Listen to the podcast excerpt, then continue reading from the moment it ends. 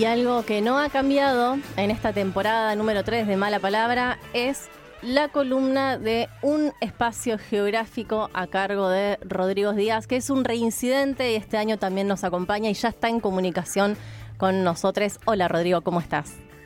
¿Qué tal? ¿Cómo andan? ¿Cómo les va? Bueno, muchas gracias por eh, reincidir. Se ve que no te diste cuenta de nada y volviste, así que eso está muy bien.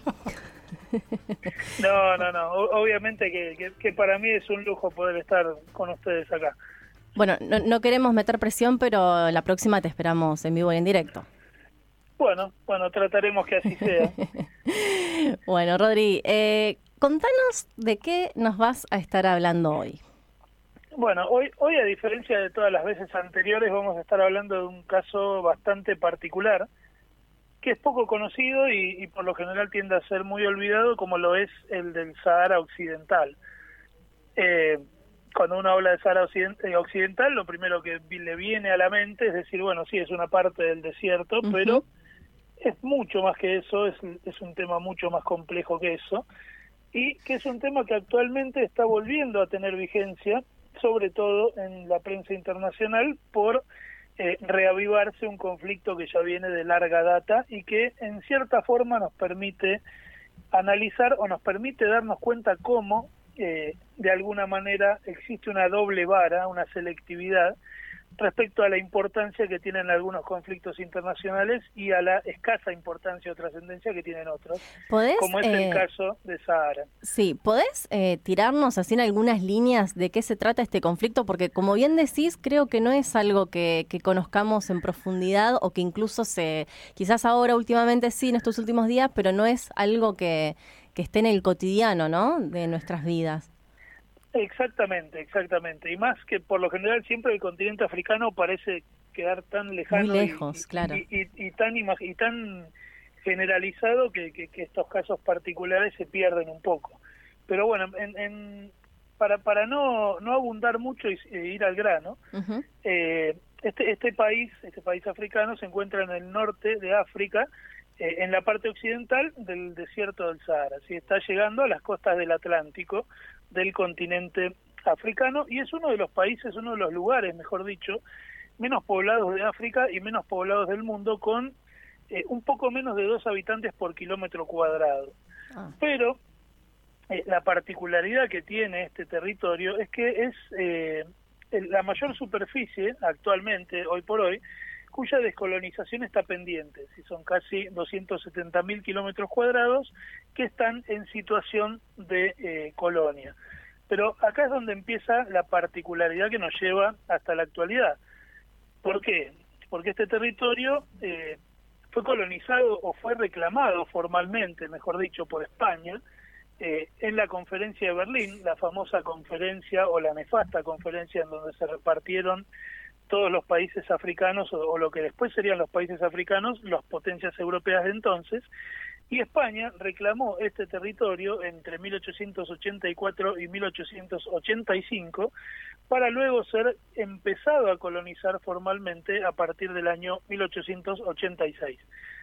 De ahí en adelante, eh, este territorio fue siendo ocupado por España, pero recién llegó a ser ocupado de forma oficial en el año 1934 eh, momento en el cual ya estábamos bajo el gobierno de Francisco Franco en España, y que en ese año, casualmente, como eh, decidieron ocuparlo, una especie de, reivindicación nacionalista, que eso ya hemos hablado un poco eh, sobre la geografía determinista en algunos de los episodios del año anterior, fue a ocupar este territorio y decir, bueno, listo, esto es nuestro.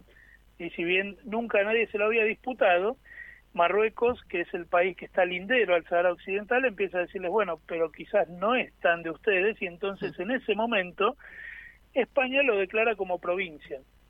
Por ende, le da una ciudadanía a los habitantes de Sahara Occidental, y esto va a transcurrir así, sin mayores conflictos, hasta el momento en el cual tenemos que tener en cuenta dos eh, puntos eh, cruciales acá.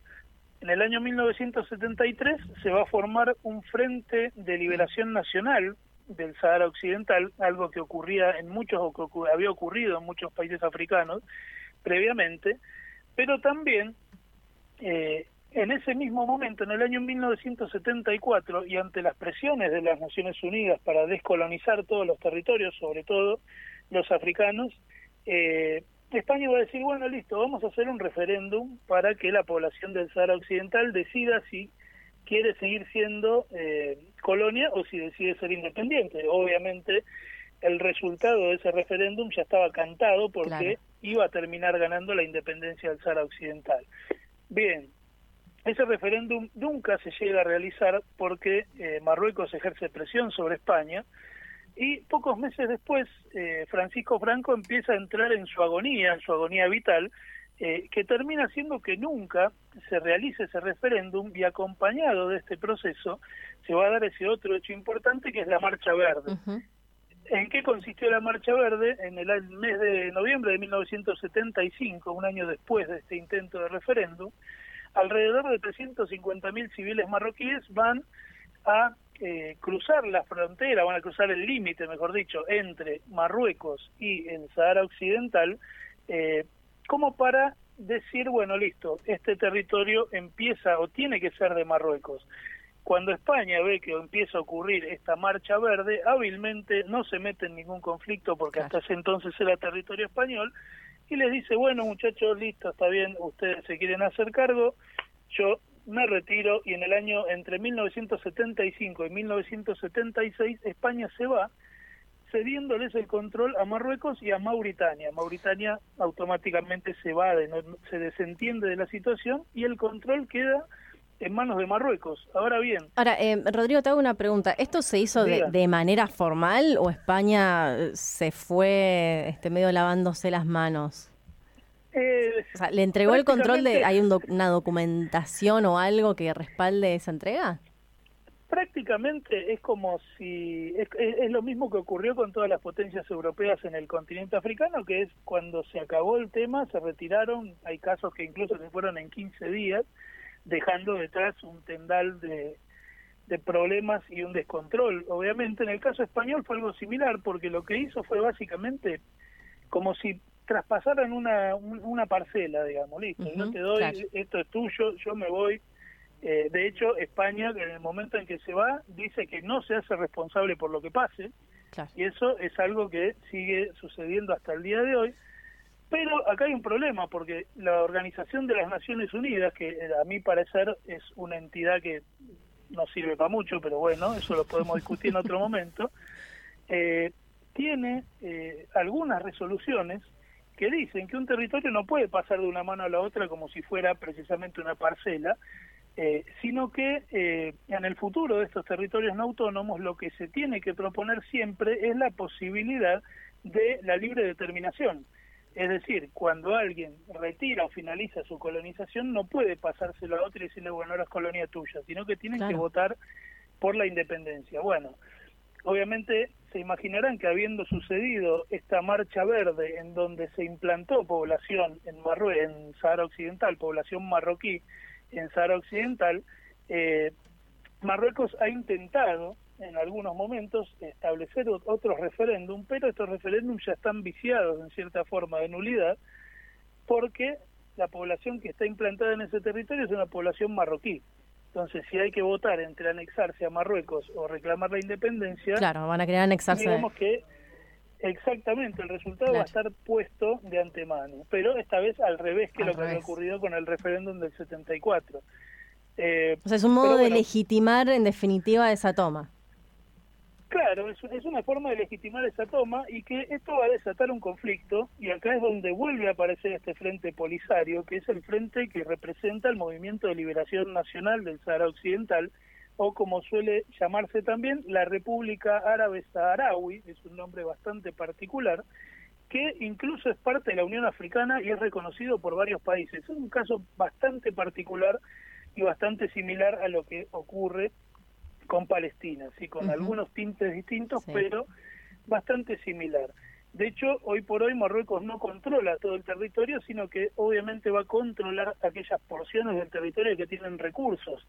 La importancia estratégica del Sahara Occidental hoy por hoy es ser un territorio que tiene petróleo, que tiene una de las eh, la mayor reserva mundial de fosfatos tiene un gran, riquísimo banco pesquero en las costas del Atlántico, además de tener otros minerales, lo cual lo hace ser un territorio muy eh, requerido y muy mirado por las distintas potencias. Pero eh, la realidad es que desde ese entonces, desde ese retiro de España hasta la actualidad, siempre este frente polisario, que es el que defiende y reclama la, libre determinación del pueblo saharaui frente a lo que es eh, el Estado marroquí, estuvo siempre presente y hace poco, eh, se había, hace algunas décadas se había concretado un cese al fuego, pero hace poquito el Frente Polisario decidió ante las eh, ante la situación internacional romper con ese cese al fuego y empezar otra vez el conflicto para tratar de lograr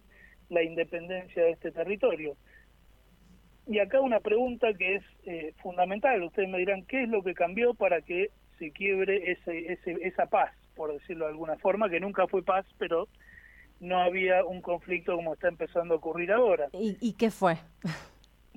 Básicamente, hace un par de años atrás, Estados Unidos cambió de posición respecto al Sahara Occidental. El Sahara Occidental siempre fue apoyado por Estados Unidos, entre muchos otros países, y pasó a cambiar de postura diciendo que están de acuerdo al plan que propone Marruecos o que propuso Marruecos en ese entonces, que es lo que dice Marruecos es bueno, reconocemos la autonomía del Sahara Occidental, pero la soberanía es nuestra. Es básicamente darle el, juguete para que se para que se contenten un rato mientras siguen manejando ellos. Y esto no solo quedó en Estados Unidos sino que hace algunas semanas atrás algunos días atrás España hizo lo mismo. España que fue casi el defensor acérrimo del Sahara Occidental ahora se dio vuelta y dice que está de acuerdo con el plan que propone Marruecos y que esta autonomía bajo la soberanía marroquí es lo mejor que le puede pasar a la región. Esto, si nosotros lo empezamos a pensar en, en, lo que es términos geopolíticos, lo que es dentro del plano geopolítico, nos vamos a encontrar con algunas alianzas y nos vamos a encontrar con que por el territorio marroquí, por el territorio argelino, que es el socio del Sahara Occidental, al menos hasta ahora, pasa una gran cantidad de gasoductos y de oleoductos que son los que abastecen a Europa y que ante un eventual eh, ante un eventual cierre de la canilla que podría generar el conflicto entre Rusia y Ucrania sería alguna forma de eh, conseguir este apoyo o, apoyar públicamente a, Marruecos es asegurarse tener esas canillas abiertas en caso que se le cierren las actuales pero eh, dentro de todo este tema dentro de toda esta particularidad, porque es un conflicto bastante interesante, hay algunos puntos que yo eh, destaqué como para poder resumir y como para dejar también temas para pensar de lo que está ocurriendo en esta tan particular actualidad que nos trajo este año 2022. Eh, el primero de ellos es que es el único caso de colonialismo hoy por hoy de un país africano hacia otro. Es el único, el mm. único país africano que está colonizando a otro país africano. El segundo caso particular es que desde que empezó el conflicto entre Marruecos y el Frente Polisario, toda la población del Sahara Occidental no vive en Sahara Occidental, ni siquiera el gobierno. La mayoría de ellos están viviendo en campos de refugiados en Argelia y son considerados como apátridas. No, no tienen patria, o sea, no se les reconoce ser ciudadanos de nadie, es como ocurría en esa película de, Tom Hanks con la terminal en donde el tipo de repente se encuentra con que no es de ningún país, bueno, pasa eso y la población se mueve con pasaporte argelino y esta situación está pasando desapercibida a ojos del mundo. Ese como segundo punto. Cuando nosotros pensamos en un tercer punto, esta idea del referéndum, de, anexión o, independencia, que se propone actualmente y que propone Marruecos actualmente, es algo muy similar a lo que ocurrió con Malvinas cuando intentaron hacer ese referéndum eh, para ver si Malvinas, las Islas Malvinas querían ser argentinas o querían ser británicas y estamos hablando de un referéndum que está viciado de nulidad porque la población no es nativa, sino que es una población implantada. Eh, otro punto a tener en cuenta es que Marruecos, eh, si bien se comprometió de entrada solamente a ejercer una soberanía férrea sobre el triángulo útil que le llamaban a una zona en particular, de ahí en adelante empezó a expandir sus zonas de control hacia todos los lugares donde tenían recursos, algo que es ya tradicional en los ejemplos de colonialismo, pero no eh, precisamente en África. Esto también está pasando hoy por hoy. Y eh, finalmente, el otro punto que es eh, particular y que yo les decía recién es que hace poquito se jugó el Superclásico de España, o el, Clásico Español, como quieran llamarlo, entre Barcelona y Real Madrid, y era bastante paradójico ver cómo en la transmisión del Superclásico a cada rato te, te colgaban una un sobreimpreso que decía eh, un sobreimpreso que condenaba la invasión rusa a Ucrania. Pero mientras, mientras estaban condenando por todos los medios posibles la invasión rusa a Ucrania, ellos estaban también condenando al pueblo Sahara Occidental a estar bajo el yugo de, Marruecos. Mm. Entonces, es la doble vara de la que hablabas al principio. Exactamente, o sea, ahí es donde nosotros vemos cómo hoy por hoy parece que hay una sola, o, se quiere construir una sola cara de la verdad en lo que es eh, las cuestiones internacionales y que eh, no podemos dejar de pensar que eso es algo peligroso. Les invito a que a que vean, a que a que puedan indagar sobre este tema del Sahara Occidental porque prácticamente no hay muchas fuentes, no, no hay mucha información y es una problemática que es muy compleja porque estamos teniendo en cuenta eh, o estamos siendo testigos, mejor dicho, de un Estado que tiene su población en otro lugar si es algo que en términos cotidianos de esta actualidad no debería pasar. es, es, una locura lo que está pasando y sin embargo parece que fuera en otro, que esto estuviera ocurriendo en otro planeta o en otra realidad. Sí, está como invisibilizado. Sí, sí, sí, totalmente. Por eso eh, ahora que lamentablemente se volvió a reactivar, porque en los medios enseguida empiezan otra vez, no, el mm. conflicto eh, fogoneado por el Frente Polisario, pero tenemos que leer todo el problema para poder tomar una postura, porque si no siempre vamos a recaer en lo mismo, que es básicamente lo que los grandes eh, grupos de, medios nos están mostrando y que nos están replicando con muchas otras cosas. Sí, me parece que, ahí también hay una clave que es las alianzas, ¿no? Lo que mencionabas hace un ratito. ¿Quiénes, ¿quiénes son esos países que apoyan y, cuáles son los intereses detrás? Así es. De hecho, eh, en, este, en este tablero que se armó, eh, Estados Unidos cambiando el apoyo y pasando de ser del Sahara Occidental hacia Marruecos, y, Argelia, que Argelia también es el otro defensor del Sahara Occidental, que es de hecho donde vive toda casi toda la población en el exilio, salió a emitir un comunicado como diciendo, bueno, sí, está bien, eh, defendemos al Sahara Occidental más o menos con el mismo compromiso que yo te podría decir que mañana voy a ir a correr una maratón, más o menos así. Eh, ¿Y qué hay detrás de esto? Que el principio, uno de los principales aliados de, de Argelia es Rusia. Entonces, mm. hay, hay ah. toda una movida que eh, se, mm. se, se, se calcula o se especula que Argelia puede haber negociado por detrás de todos para aliarse con Estados Unidos y con la OTAN para decir, bueno, no aliarse en el sentido formal, sino plegarse a lo que ellos hagan para aplicar una forma más de, debilitamiento a, Rusia en este contexto. Pero eh, eh, está bueno para prestar atención en las semanas que siguen para ver cómo se va a seguir desarrollando y cuál es el alcance eh, formal y el alcance mediático que va a tener. Hasta hoy es un tema que pasa casi desapercibido. Bueno, gracias por traerlo entonces acá, porque es verdad que yo, por ejemplo, tenía total desconocimiento y ahora a partir de lo que fui leyendo y lo que fuiste comentando, eh, es realmente un tema además súper interesante porque es un conflicto que viene hace un montón de tiempo en realidad, si bien este, estaba como una aparente paz, eh, lleva mucho, muchísimo tiempo, entonces me parece que es algo sumamente interesante que, que trajiste acá. Rodri, bueno, te agradecemos, em, nos vemos en un par de jueves más. Bien, bien, gracias a ustedes. Te mandamos un abrazo gigante. Bueno, nos vemos. Pasaba Rodrigo Díaz con su columna de Un espacio geográfico.